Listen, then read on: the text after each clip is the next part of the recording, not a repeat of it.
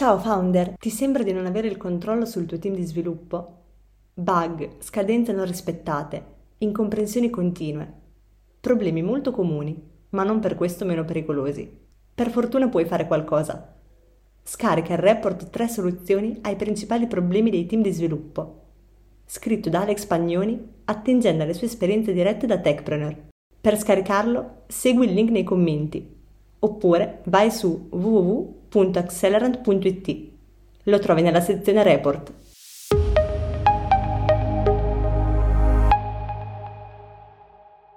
Sviluppare un prodotto SaaS per un grande numero di clienti non è facile. Tra le sfide da affrontare ci sono quelle di architettura del software, gestione di grandi clienti enterprise e di organizzazione del team di prodotto. In questo sito show Alex Pagnoni ha affrontato questo argomento con Fabio Pierovano, che ci ha raccontato la sua esperienza come CPO in Docebo, portando esempi pratici e best practice. Buon ascolto! Eccoci qua ad una nuova puntata del Sitio Show. Oggi faremo una bellissima chiacchierata con Fabio Pirovano, che è stato per lungo tempo CTO ed ora è CPO di Docebo, prodotto che è molto conosciuto nel mondo delle learning. Tant'è vero che infatti Fabio ha avuto la possibilità di vedere questo prodotto fin dall'inizio, perché è veramente tanti anni che lavora in Docebo ci può trasmettere tutta una serie di esperienze molto interessanti su tutta una serie di aspetti che vedremo con lui, ad esempio il mondo enterprise, il mondo SaaS, eccetera. Però innanzitutto benvenuto Fabio e se ti vuoi presentare.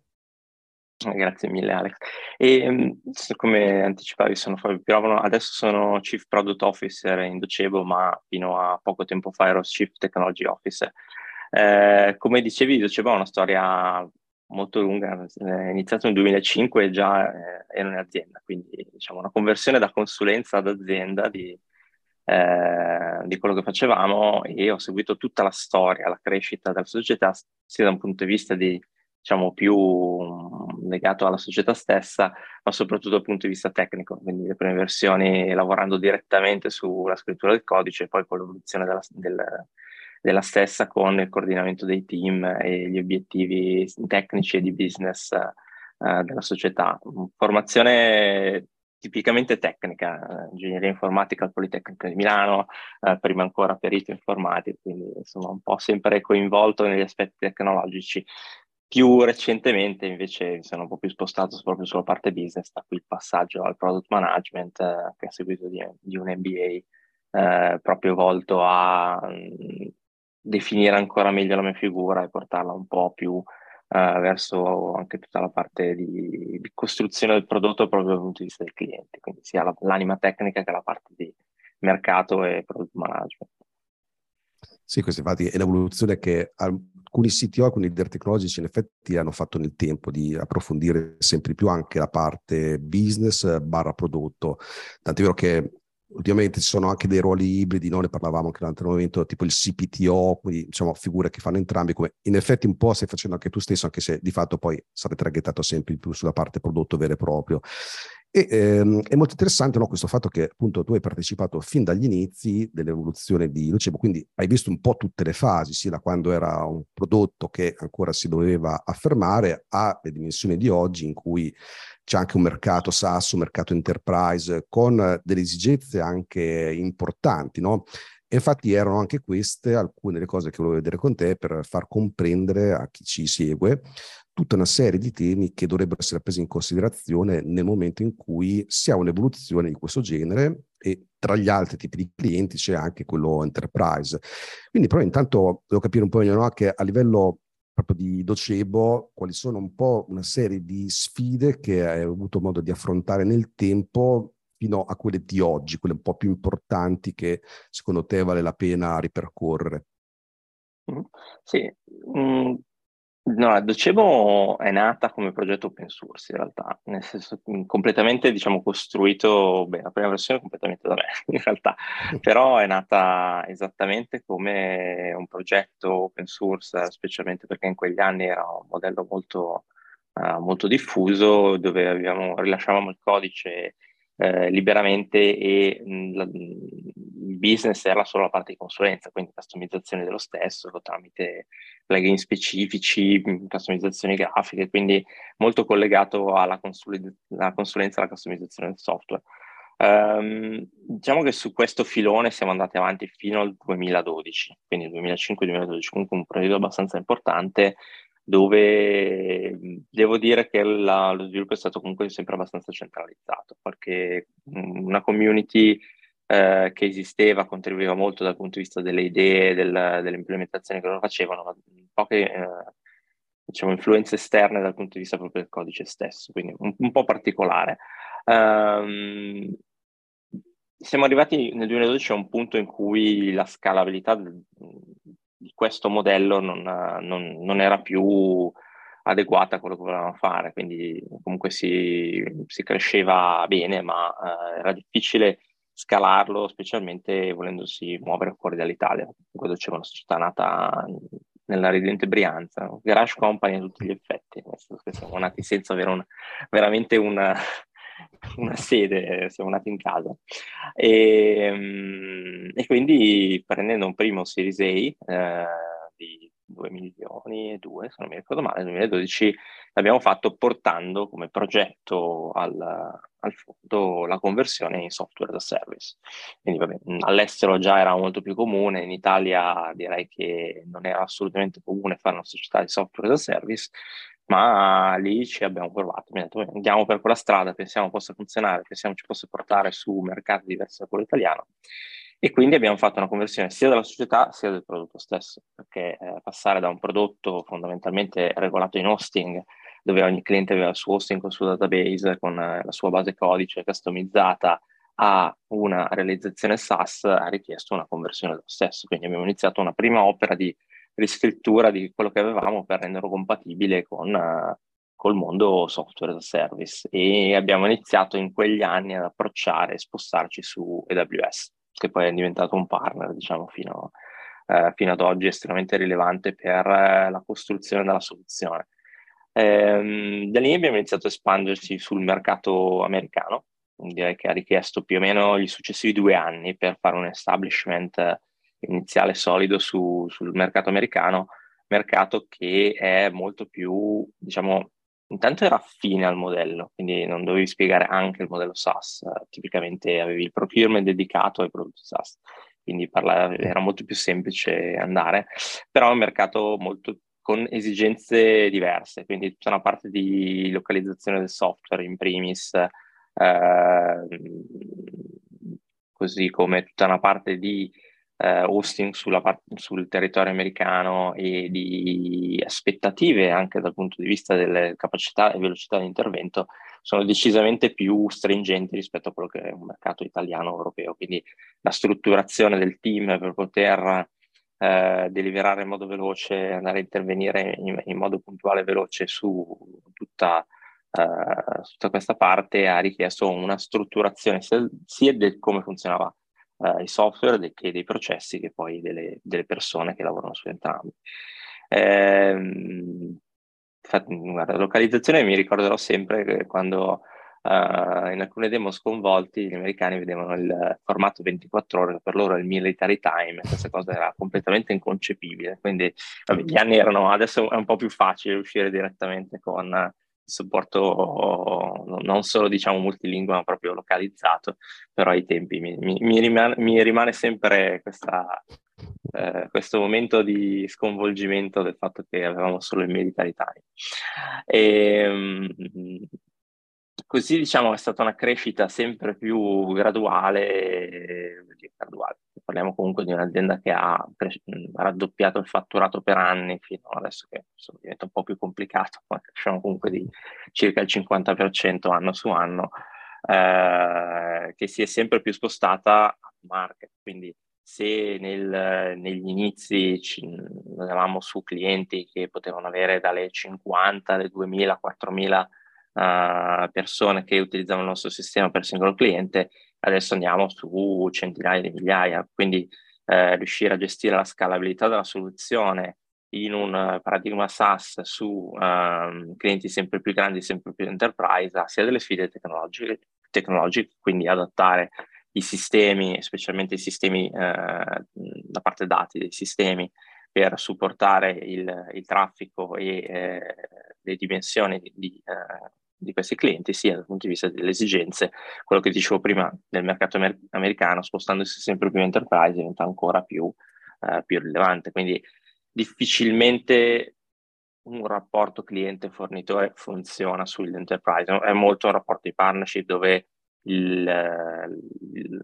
la conversazione con questo tipo di clienti diventa molto personale molto profonda, quindi anche contatti a livello executive, capire gli obiettivi di lungo periodo del cliente per poter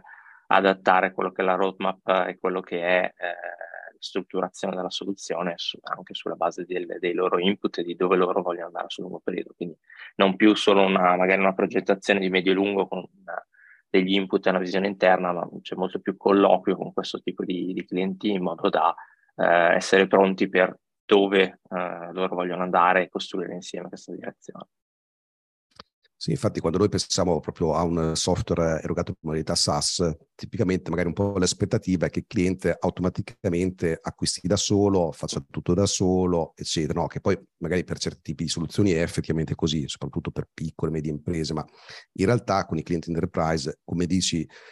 è un mondo molto diverso da questo punto di vista, tant'è vero che eh, anche spesso anche nelle, so, nelle, pagine di pricing di tanti prodotti SaaS sempre no, il classico contatta se Steam per se sei un cliente enterprise.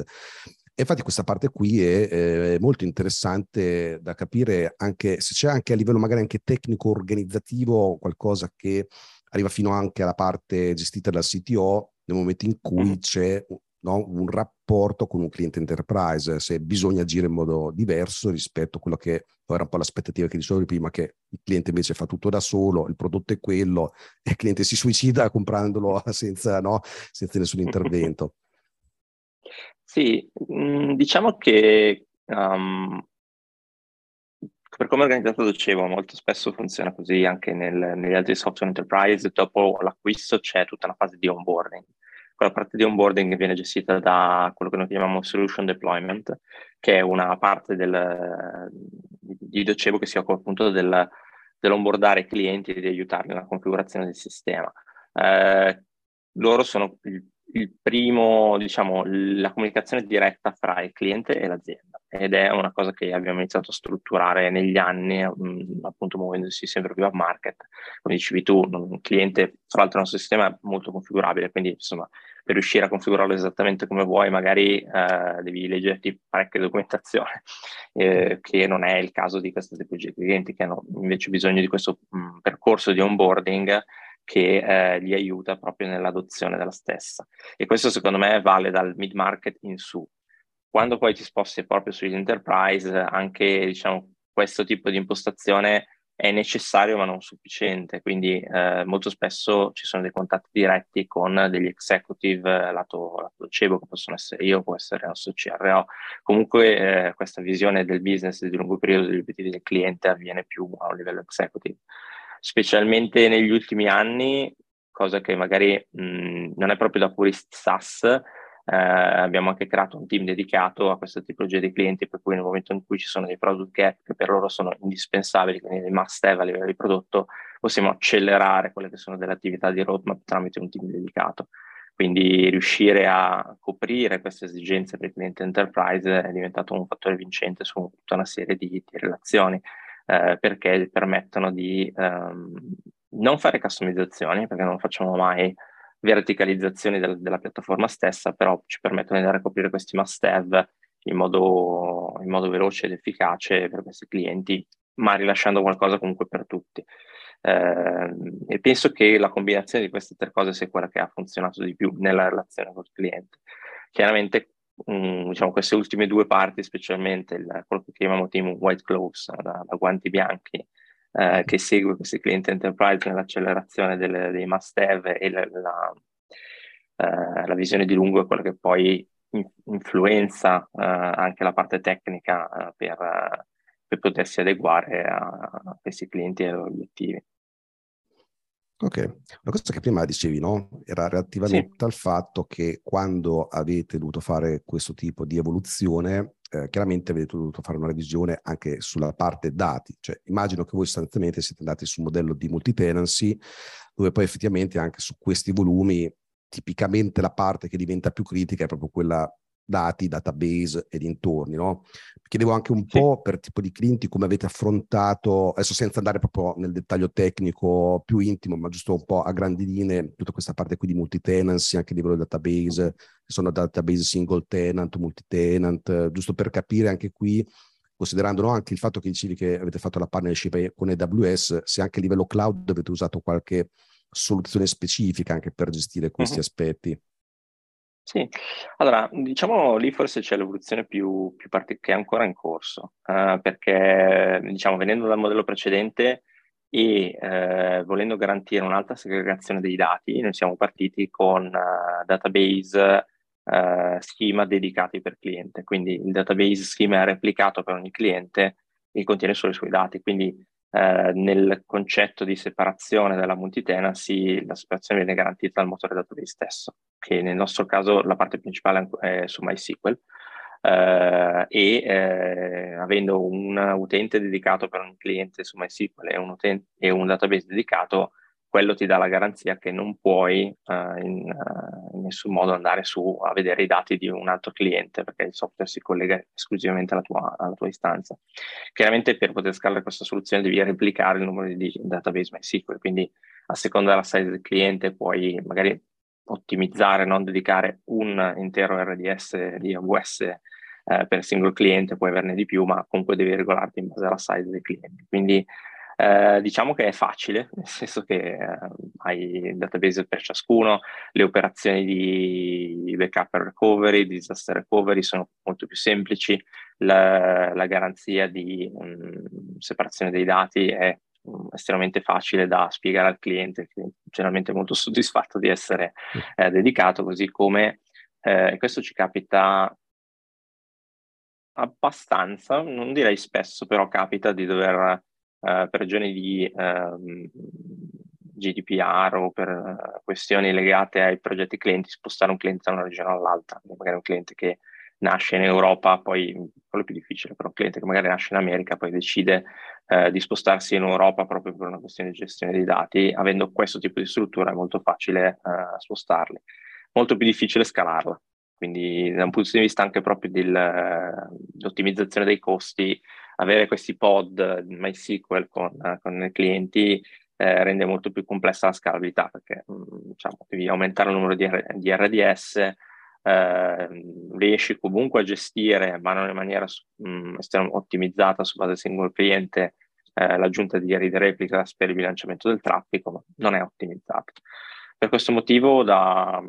un paio di anni abbiamo iniziato un'iniziativa che internamente chiamiamo Polyglot eh, per dividere le basi dati, quindi iniziare a introdurre delle basi dati alternative e riottimizzare eh, l'utilizzo di MySQL in ottica anche eh, multitenancy CQRS con il tenant indicato in ogni tabella come, come colonna in modo da uh, riuscire ad ottimizzare uh, l'utilizzo dello stesso uh, ed è un percorso molto lungo. I vantaggi sono principalmente quelli di propria ottimizzazione, quindi posso tenere più clienti sulla stessa struttura dati, eh, garantendo una scalabilità e un'efficienza anche economica molto migliore e eh, permette di, di, scegliere la base dati in base al tipo di, di attività, al tipo di dato e al tipo di accesso lo stesso. Quindi abbiamo iniziato a affiancare, per esempio, sia Dynamo che DocumentDB, mm, più che altro per una questione di uh, gestione anche del, del managed da, da, parte di AWS, che riduce una serie di carichi di lavoro su, sul team di, di architecture uh, per dati che magari hanno bisogno, nel caso di Dynamo, dati che hanno accessi estremamente puntuali, uh, con throughput anche alti, ma siamo sempre su base chiave, eh, che permettono un'alta efficienza e una bassa gestione del, del, sistema stesso. E per la parte dopo come per esempio tutto il sistema di tracciamento uh, sistemi di tracciamento moderni nel mondo di learning utilizzano principalmente dei formati JSON mh, di cui non abbiamo il controllo, dobbiamo semplicemente storarli, però visto che puoi fare una serie di, quanti, query eh, anche abbastanza avanzate sul contenuto dello stesso, perché non utilizzare un database che è progettato per la gestione dei documenti JSON e ottimizzato per quello. Quindi proprio in quest'ottica l'utilizzo della, della base dati più adatta rispetto al dato stesso è, è indispensabile. Eh, e da qui il movimento. Diventa un po' più complicato gestire magari la separazione di un tenant, quindi se un cliente vuole essere spostato di region devi estrarre solo da questi database che sono eh, gestiti in, in, quest'altra modalità, così come eh, disaster recovery può diventare un po' più complicato, però sicuramente ha dei benefici nella scalabilità e nell'efficienza che sono eh, più rilevanti di, di, queste difficoltà, per quello stiamo andando per quella strada. Eh, non di meno, a quel punto devi mh, mm, poter garantire una analitica dei dati uh, integrata, per cui anche eh, abbiamo istituzionalizzato un data lake che è su S3 con interrogazioni principalmente su, uh, tramite Athena o Snowflake, uh, dove tutti questi differenti dati vengono convogliati in modo da poter fare anche delle analitiche con, con velocità eh, e senza andare anche a caricare la parte di, dei database eh, live eh, transazionali con tutta la parte di analitica. Quindi insomma questo è un po' lo scenario. Se, se volessimo vedere l'evoluzione è stata appunto proprio da MySQL con schema dedicato, pian piano si sono aggiunti vari pezzi in, uh, su, da, su storage dati alternativi e a quel punto è nata l'esigenza di introdurre un data lake sia dal punto di vista della velocità dell'analitica sia dal punto di vista di riaggregazione dei dati che sono dispersi su più uh, tecnologie transazionali. Eh, questo è un modello molto interessante che di fatto è ibrido, nel senso che appunto avete diverse fonti dati e organizzate anche in modo diverso, alcune single tenant, no? come gli schemi dedicati o addirittura in alcuni casi magari anche proprio RDS dedicati, e altri in cui invece avete condivisione dello stesso schema con classico di tenant per riga o in altri casi, come si fa in altri casi ancora come della tabella che è dedicato per, per tenant, sono diverse configurazioni su questo. Quindi diciamo, pare capire che anche qui quando c'è un cliente enterprise che magari richiede, esempio, appunto uno spostamento di region o mh, magari cresce molto, necessita di avere risorse dedicate, di fatto c'è un, un intervento tecnico manuale per fare questo ancora, se ho capito bene, giusto? Sì, in realtà è semi-automatizzato, nel senso che comunque sono stati creati degli script che permettono di, di gestire questi, questi spostamenti, eh, però può capitare di farli, quindi è di, non è detto che noi super, considera che proprio dal punto di vista di parte di latenza e in parte di regolamenti di gestione dati utilizziamo 6, 7, 7 region AWS diverse. Mm. perché US vuole rimanere in US. Cioè, US sono quelli sono più flessibili, non è così indispensabile essere uno stato in America, però gli piace stare lì. Tutti gli altri assolutamente no. Quindi il Canada vuole rimanere in Canada, l'Europa vuole rimanere in Europa, la Germania vuole rimanere in Germania, eh, Londra dopo Brexit ha voluto uh, la zona di Londra, Parigi uguale, infatti adesso uh, stiamo, stiamo, istituzionalizzando anche le, la, la zona francese e Sydney è l'unica che è Sydney per latenza, è meglio avere la, la, parte applicativa, però nel senso eh, proprio la gestione di così tante zone richiede un alto livello di, di automazione sia dal punto di vista della, dei rilasci che di gestione delle stesse, per cui buona parte di questi spostamenti o controlli sono poi stati scriptati e automatizzati. Bene, bene. Ti viene in mente qualche altro aspetto peculiare di quando si ha a che fare con clienti enterprise che poi hanno un impatto a livello di prodotto barra tecnologia, team? Um,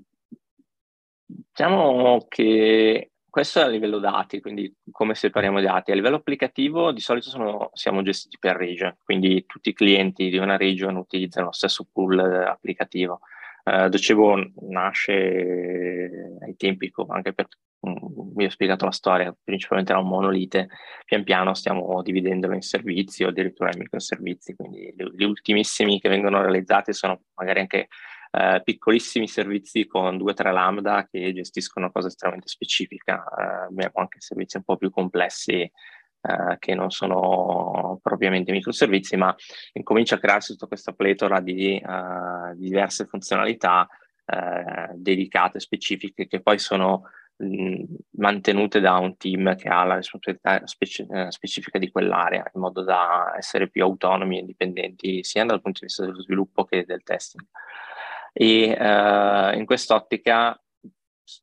l'attenzione da fare, secondo me, man mano che si scala, è di um, essere estremamente certi che non ci siano attività che un cliente può fare che abbiano impatto sugli altri. Quindi tutte queste parti che comunque vengono completamente condivise, ehm, comunque devono garantire l'indipendenza degli stessi. Questo più si cresce, più i client enterprise che magari hanno dei carichi di lavoro che sono da soli equivalenti a 50-100 dei clienti standard, eh, devi essere sicuro che i due non si rompano le scatole vicenda. Quindi magari anche quando si progettano sistemi a coda eh, che potrebbero essere progettati con una coda per, per, l'intera regione anziché per il singolo cliente, per poter gestire l'efficienza,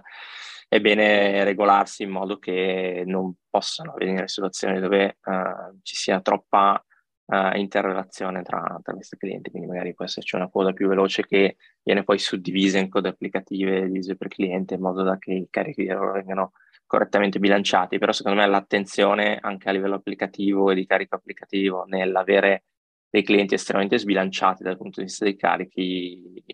ha delle ripercussioni a livello tecnico, sia dal punto di vista della progettualità dell'architettura che del software. Mm. No, chiaro, diciamo sicuramente sono tutta una serie di sfide in termini di, tra virgolette, right siding a livello tecnologico, applicativo, infrastrutturale.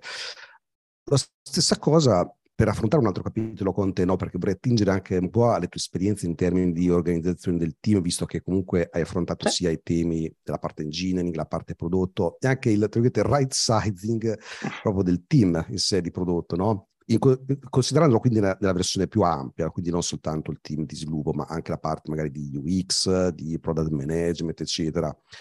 E questo qui è un'altra cosa che spesso magari può essere un po' una difficoltà magari di molte aziende comprendere come dimensionare correttamente. Poi è chiaro che ci sono tantissimi sì. fattori, il ciclo di sviluppo, la cultura aziendale, eccetera, eccetera. Però anche qui capire se c'è qualche criterio che tu hai adottato nel tempo per definire qual è un po' la dimensione corretta tra queste diverse parti e come insomma, farlo funzionare al meglio.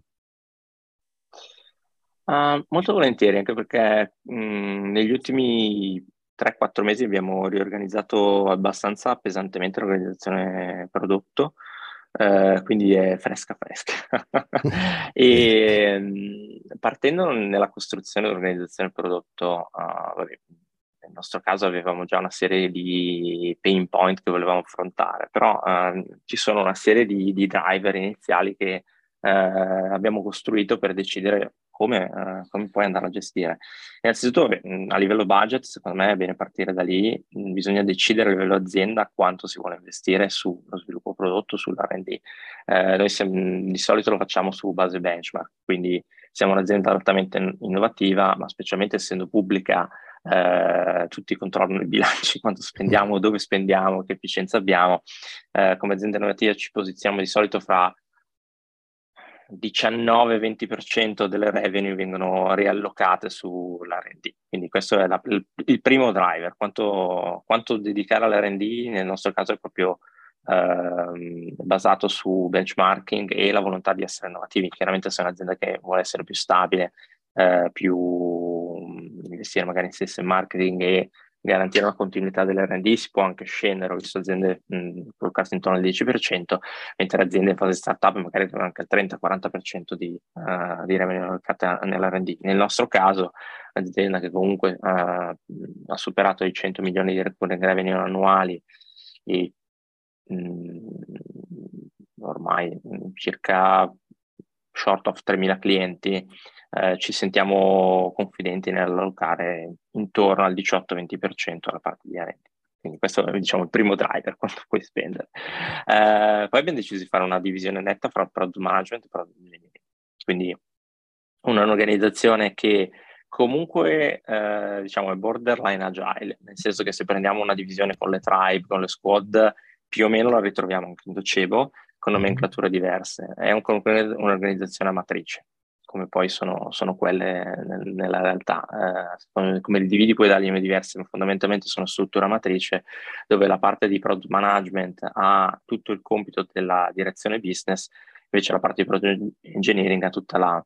eh, responsabilità della costruzione, delle soluzioni e della maintenance. Quindi eh, i team finali, quindi il team che effettivamente fa lo sviluppo, gli sviluppatori hanno una dotted line che viene dalla parte di management che definisce il, che, le priorità di che cosa costruire e invece tutta la direzione su come costruire, come organizzare i team, come anche solo uh, organizzare le sprint review, le retrospective e tutta la parte di people management viene dall'organizzazione di product engineering. Quindi eh, product management è proprio tutta la progettazione della soluzione e delle priorità. Quindi troviamo all'interno il product management, troviamo all'interno tutta la parte di design che si occupa sia della UX research che del, de, dell'ideazione della soluzione stessa, quindi il disegno delle interfacce eh, e eh, flussi opera, workflow operativi dal punto di vista dell'utente, che poi vengono consegnate a, uh, ai team di sviluppo che si occupano della, dell'effort sizing e della, della realizzazione degli stessi. Eh, abbiamo cercato di fare un team non troppo grandi. Eh, abbiamo provato con team molto piccoli, quindi tre sviluppatori mh, mm, per team, ma onestamente l'overhead di coordinamento e eh, il fatto di poter portare avanti molto spesso una, una epica alla volta eh, in due persone, quindi con tempistiche molto lunghe e eh, con molte difficoltà a gestire le ferie, perché ti si dimezza il team appena uno va in ferie praticamente. Abbiamo pensato che non fosse size. Quindi adesso mediamente un team docebo è fatto da otto sviluppatori che vengono coordinati da quello che noi chiamiamo un software developer manager, che ha sia diciamo un po' la, il compito dello Scrum Master, ma anche del people management, quindi mm. eh, affrontare one-to-one con, eh, con, gli sviluppatori, gestire le, le aspettative di carriera, eh, quelli che sono anche le gap analysis se vengono effettuate da, da, questa persona e diciamo la parte di Scrum Master è proprio più legata all'organizzazione dello sprint eh, e del, del, project management. Di questi team ne abbiamo abbastanza, nel senso che beh, il, il numero di team è legato al alla size del prodotto e a quanto è importante sul mercato, quindi le revenue generate da quella linea di prodotto si riflettono su quanto sono grandi i team che seguono, che seguono quei prodotti, però più o meno sono in totale una quindicina eh, di, diversi, eh, di diversi team, quindi già questa dimensione esiste ancora un problema di uh, cross coordinamento che abbiamo risolto aggiungendo dei project manager, quindi le figure proprio di project management a cui fanno capo i software development manager che aiutano nel, nel coordinamento cross, quindi se ci sono attività che devono essere seguite da più di un team, uh, perché per essere portate live uh, hanno bisogno di magari due o tre team che parlano tra di loro, aiuta questa comunicazione, aiuta anche una diffusione delle best practice sui software development manager e della, della gestione. Invece dal punto di vista tecnico un'altra figura orizzontale che, che esiste è quella degli architect, eh, che aiutano sia nella progettazione software delle, delle funzionalità e nella diffusione delle best practice di progettazione, sia dei, degli architect, eh, di, di, cloud architect, che aiutano nella progettazione di quella che può essere una nuova tipologia di, di architettura che utilizzi i servizi cloud per eh, per far funzionare quella parte lì. Quindi tutta questa parte qui abbiamo, abbiamo, visto che un buon razionale per noi è 8 sviluppatori, massimo un software developer manager. Eh, se sono team più piccoli magari mh, possiamo utilizzarli per introdurre una figura che vuole fare la transizione nel software developer manager, quindi un technical team leader per team massimo di altre due o tre persone, secondo me può coordinare più o meno due o tre persone che aiutano, aiuta anche ad avere un, diciamo, un layer prima di arrivare al software development manager permette di creare una career ladder eh, all'interno dell'azienda con determinati step per chi vuole diciamo, uscire dal ruolo sviluppatore e magari provare qualcosa di più, eh, qualcosa di più, un ruolo dell'architect, una proget- che se vogliamo, eh, un career path più tecnico oppure gestione delle persone, gestione dei progetti tramite il technical team leader, software manager. Generalmente eh, poi noi abbiamo due figure a supporto del, eh, supporto del, team. In modo indiretto avete design e product management, supporto indiretto ma più uh, mano a mano è la parte di qualità. La parte di qualità noi l'abbiamo divisa in due figure, quality assurance e quality controller. Alcuni lo chiamano anche test. Quality assurance si preoccupa di verificare che quello che viene costruito ha senso nel sistema globale del sistema, del, di Docero, quindi eh, segue la funzionalità, non, eh, non, ha dei buchi logici rispetto a come funzioniamo o rispetto ad altre parti della piattaforma che non sono toccati direttamente, piuttosto che ha una sensibilità business che permette di eh, riportare alcuni, mh, mm, per esempio, un grosso difetto può essere progettare una funzione senza pensare al workflow operativo in cui si, si, andrà a collocare. La, la, figura del QA aiuta a verificare che questa cosa avvenga in modo corretto, che quindi abbia senso all'interno del workflow del cliente, eh, la funzionalità che viene, viene regolata e ne abbiamo uno dedicato per ogni team. Quindi ogni team ha il suo QA dedicato. Uh, I tester invece funzionano un po' più a giro, anche per fargli vedere cose diverse, avere un, un po' l'occhio nuovo sulle funzionalità. Sono dei pool di, di tester che vanno a uh, controllare che la funzionalità non, non, si rompa in malo modo, quindi verificano più che altro il, gli edge cases, la compatibilità multi-browser, l'accessibilità, uh, fanno tutto questo tipo di, di verifica un po' più hard e eh, nel nostro caso appunto preferisco funziona meglio, quindi non sono dedicati per team. Più o meno le razionali di costruzione sono 1 a 3, quindi un QC, un tester ogni tre sviluppatori, più o meno. Si occupano anche di costruire i test automatici end-to-end, quindi scrivono eh, tutta la parte di end-to-end testing, eh, che è in formato Gherkin o Cucumber, secondo di, più o meno sono simili, eh, per tutta la parte di, di automated testing, Um, e devo dire che funziona abbastanza bene, abbastanza contenti di questo razionale. Ci sono ovviamente le figure di, di coordinamento anche in questo caso, quindi una serie di QA rispondono a un QA leader, una serie di QC rispondono a un QC leader, sempre più che altro anche per gestione proprio per gestione delle persone, per non lasciarle a se stesse è bene mantenere dei, dei leader che non abbiano troppi riporti, altrimenti poi la, la qualità del, eh, non tanto la qualità del lavoro, ma la qualità del rapporto decade. Quindi generalmente cer- cerco, quando costruisco questo tipo di organizzazione, di mantenere un rapporto di 1 a 8 massimo tra eh, coordinatore e coordinati. Quindi anche nel mio caso mm. tendenzialmente eh, non ho messo più di 8 riporti. Magari potrei arrivare a 10-12 anche in periodi temporanei, però l'organizzazione è proprio costruita con questo razionale di non avere 30 riporti a una singola persona, perché chiaramente non riuscirà a sentirli spesso e eh, le ripercussioni poi si vedono secondo me sia sulla qualità del lavoro ma anche sulla qualità del rapporto eh, all'interno dell'azienda tra le persone.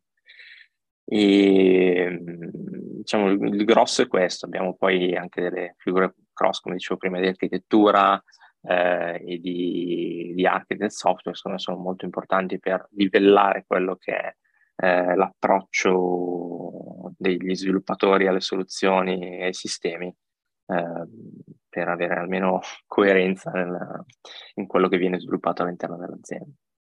Beh, direi un bellissimo modello e poi molto interessante anche proprio che hai riportato esattamente le razio tra, eh, ad esempio, la parte manageriale eh, e anche gli altri tipi di, di, figure. Questo effettivamente è un equilibrio che non è semplice da, da trovare e da raggiungere. Quindi averlo visto così in dettaglio è una cosa molto interessante. E tra l'altro, no, dicevi anche adesso degli architetti, ma quindi loro sarebbero diciamo, membri condivisi tra i vari team, fanno parte di un team a parte trasversale, come sono inquadrati loro? Sì, uh, beh, vi ho riportato i miei, razio, i miei ratio, nel senso che so come funziona l'azienda, quali sono quelli che funzionano per noi. Magari possono essere diciamo, non, non, magari non è il golden standard, li mm. verificherei, li proverei a applicare secondo le singole esigenze. Eh, il team degli architect è un team laterale, quindi è un team che risponde a un head of architect che poi risponde a uh, head of uh, quello che poi è l'head of engineering, uh, poi nel nostro caso si chiama in modo leggermente diverso, ma più o meno quello fa. Uh, che si, si, occupa di eh, proprio mh, definire quelle che sono le, mh, le soluzioni compresse, complesse, quindi se un sistema è meglio farlo con dei sistemi a coda piuttosto che eh, abbiamo già esperienza nel farlo con chiamate dirette mh, mm, o tutto quello che è proprio progettazione del software eh, viene seguito da loro. Loro seguono anche per esempio i programmi di onboarding, quindi come onboardare una nuova risorsa all'interno dell'organizzazione, che sia uno sviluppatore, che sia eh, uno sviluppatore front-end, back-end o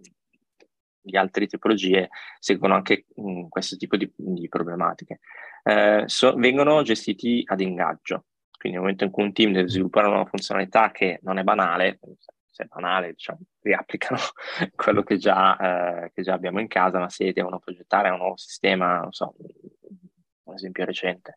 eh, stiamo rifacendo tutto il sistema di gestione delle notifiche verso l'utente finale, che siano via mail, via mobile o via, o via la piattaforma stessa, eh, che richiede anche una riprogettazione di come funziona il sistema uh, che supporta l'invio delle mail, l'invio delle, delle, delle, delle notifiche stesse. In questo caso il team ha ingaggiato gli architetti per decidere insieme quale fosse il sistema migliore uh, da utilizzare. L'expertise che loro hanno è proprio quello di avere una grossa esperienza nella progettazione del software e nell'utilizzo di tutti quelli che sono anche i servizi, nel nostro caso AWS, ma pensiamo ai servizi cloud per magari alleggerire quello che dobbiamo creare scrivendo manualmente il codice, per sfruttare invece tutta una serie di funzionalità già disponibili. Per esempio, appunto, dico, dico, SQS perché recentemente abbiamo fatto una serie di progetti che si appoggiano stesso, ma eh, come può essere magari l'utilizzo di Kinesis eh, o l'utilizzo di eh, tutta una serie di, di, servizi che permettono di ottimizzare la time to market eh, nella creazione di una funzionalità e a ridurre poi anche il tempo di maintenance. Molto interessante, molto interessante un'altra cosa anche che avevi detto prima, relativamente al fatto, diciamo, qui un dato importante che è chiaro che avete diciamo, raggiunto e anche superato quella dimensione per la quale poi effettivamente è stato utile portare anche un career ladder, no? quello che scrivevi prima e in particolare, ad esempio, la figura del software development manager, dicevi che giustamente si occupa anche degli one-on-one, di definire anche un po' il percorso di carriera anche delle stesse persone che riportano lui, sostanzialmente ha anche delle funzioni un po' HR. Mi chiedevo se comunque nell'organizzazione più complessiva di Docebo c'è anche una funzione HR dedicata e come questa parte qui di HR collabora a questo punto con quello che fa software development manager, che quindi ha una serie di ruoli importanti da questo punto di vista. Sì, Docebo ha uh, delle figure che vengono chiamati HR Business Partner, eh, che sono dedicati per funzione, quindi ho una persona, un HR Business Partner eh, dedicata a prodotto eh, che mh, aff- beh, affianca in, in, primis me, eh, ci parliamo molto molto spesso e aiuta sia nelle questioni, diciamo, tutte quelle che sono le questioni HR, quindi dal, dalla gestione del, uh, di proprio people, dei team, magari all'emersione di alcune che sono, di quelli che sono i feedback che diventa difficile recuperare in modo diretto, perché non te li vengono a dire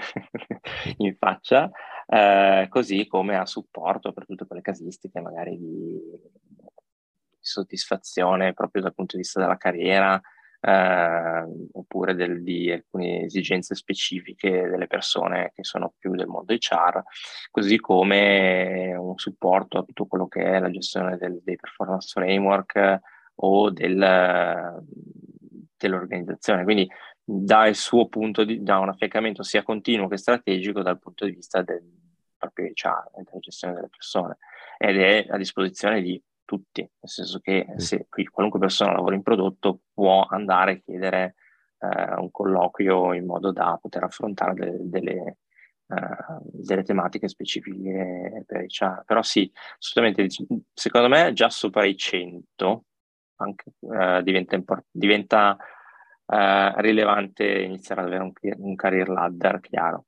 Mm, mm. Sopra i 200 e noi siamo sopra i 200 diventa indispensabile, nel senso che è un argomento di uh, discussione direttamente in colloquio. Quindi ancora eh, prima di entrare in azienda la, la, discussione di ok, entro come sviluppatore, ma poi quali sono i miei sbocchi, eh, ormai avviene proprio in fase di colloquio e, e avere proprio un, un pattern definito eh, è estremamente importante, così come è importante ormai questa dimensione eh, sì, eh,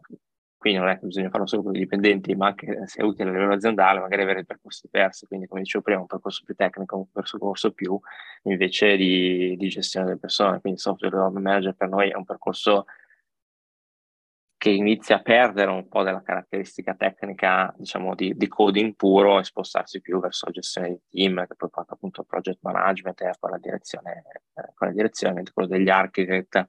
è più invece un, un approfondimento tecnico, quindi non più responsabile di sviluppare direttamente una funzione, ma quello di, di progettualità, eh, anche con una serie di criteri, sempre collegando le scelte iniziali del, dei clienti enterprise, con una serie di criteri di sicurezza, scalabilità, e resilienza di un certo livello e quindi una, diciamo, una responsabilità tecnica molto maggiore che si, uh, che si concretizza proprio nella progettazione. Quindi, sì, questa distinzione è importante. a tutti gli effetti, ecco. Sì. sì, infatti, no, perché infatti altrimenti avere solo il gold track dove per essere promossi bisogna diventare per forza manager, sappiamo quanti danni, danni fa, ecco. Eh, ma per dire ad esempio, no, anche per capire quanto è l'ampio uh, ruolo del software development manager, ad esempio, se un dev vuole chiedere un aumento, ad esempio, no, a chi si sì. deve rivolgere in questo tipo di organizzazione? Allora, di solito può rivolgersi direttamente al suo software manager o comunque, diciamo, avere una conversazione con lui, di,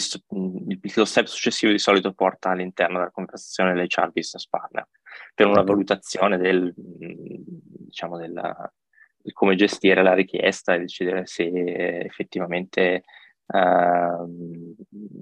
concedere o meno l'aumento in base a una serie di, di parametri che, che, possiamo valutare. Uh, su, su, questo argomento specifico, su questa domanda specifica si potrebbe aprire un mondo, nel senso che uh, secondo me so è bene non dare gli aumenti. Un po'...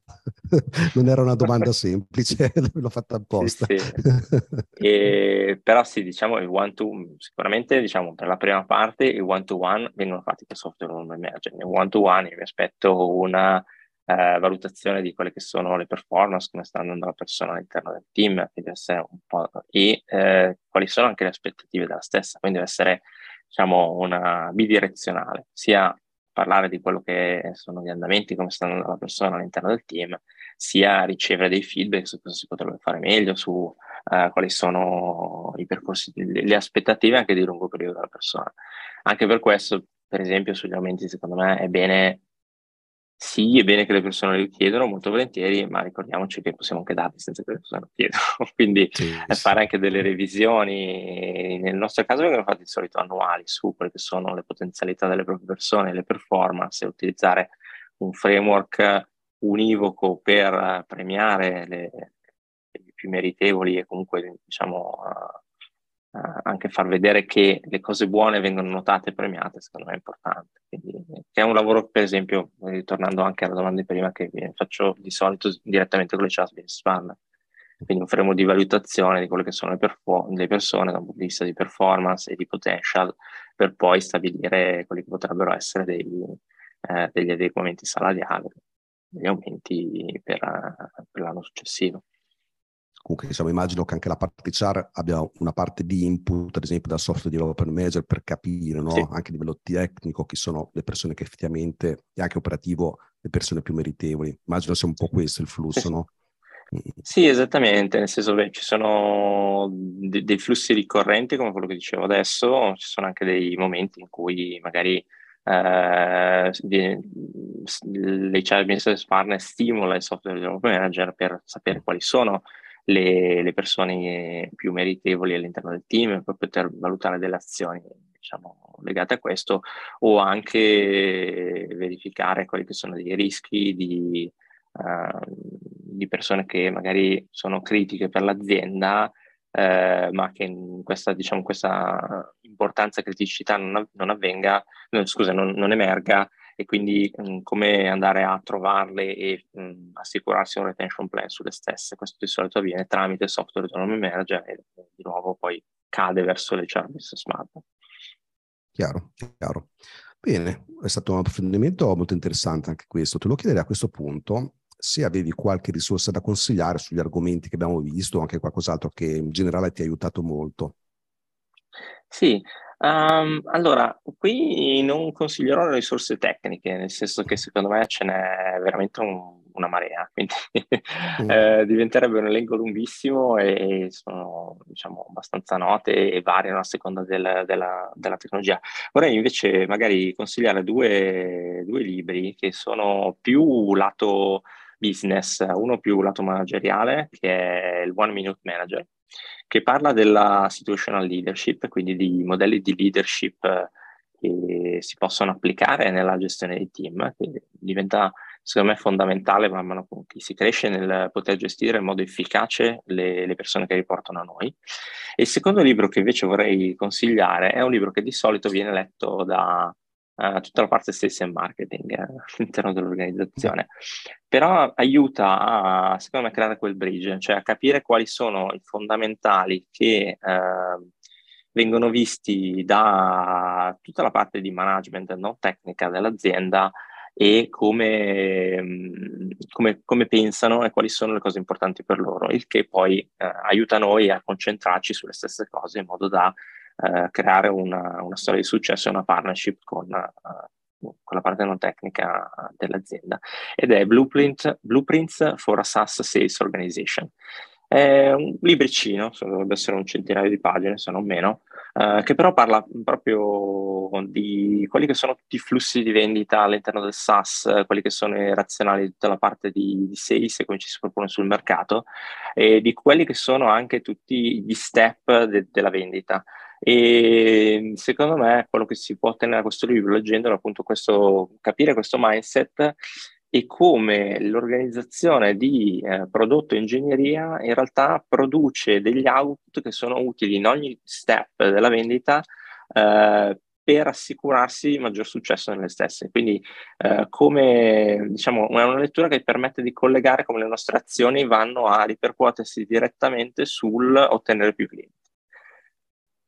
Molto interessante, tra l'altro anche il primo libro che hai citato è molto carino anche proprio per il discorso della leadership situazionale che effettivamente io stesso è capitato di consigliare in diversi casi, la trovo molto molto utile nel, nel nostro mondo. Quindi